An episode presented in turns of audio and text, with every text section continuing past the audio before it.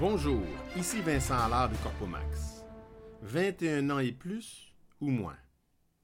Aux États-Unis, la minorité a drôle de mine. Pas facile d'être mineur ici.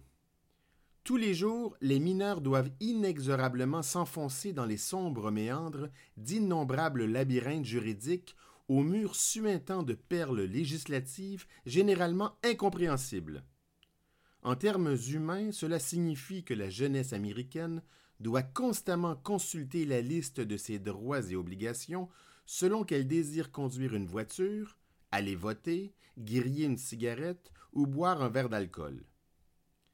Mine de rien, j'ai analysé divers problèmes auxquels fait face cette minorité nullement silencieuse, notamment le problème relié à l'alcool. Comment se fait-il que l'âge légal pour consommer de l'alcool soit fixé à 21 ans dans tous les États américains? Pourquoi 21 Pourquoi pas 20 Ou 19 Ou même 18 comme dans plusieurs pays du monde?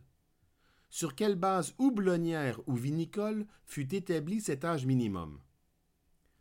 Tous savent que les hormones s'activent de folichonne façon entre 18 et 21 ans.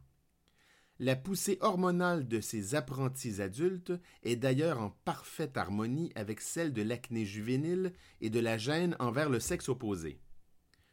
Pourquoi ne pas permettre à l'alcool de remplir une certaine vocation médicamenteuse avec prescription renouvelable hebdomadairement sans ordonnance légale? Les bars exigent une carte d'identité des garçons à la frimousse impubère et des filles au maquillage débordant.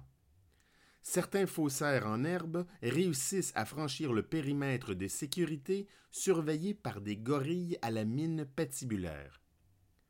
D'autres se tournent vers les liquor stores où certains préposés, complices ou aveugles, font fi de la prohibition d'une mine tout à fait intéressée.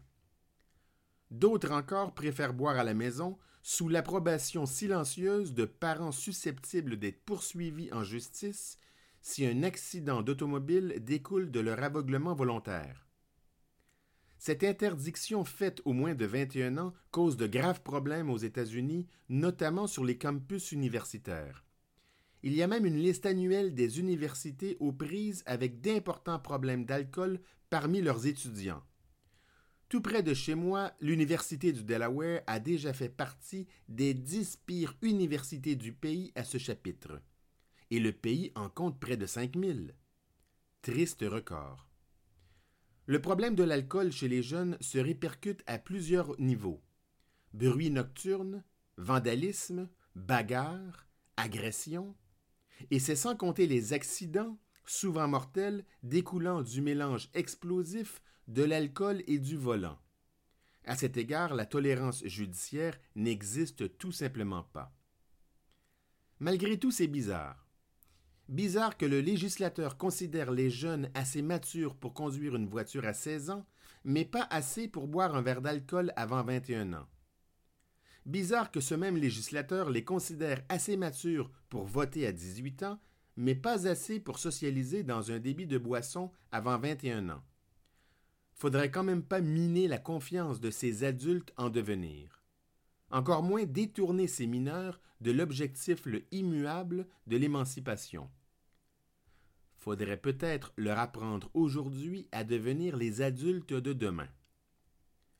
Bref, je cesse d'avoir sombre mine et vous expose tout de go ma compréhension de cette gradation législative vers la majorité en sol américain. À 16 ans, les jeunes Américains peuvent commencer à conduire un véhicule automobile. À 18 ans, ils peuvent aller voter en voiture, confiants de bouleverser l'ordre politique établi.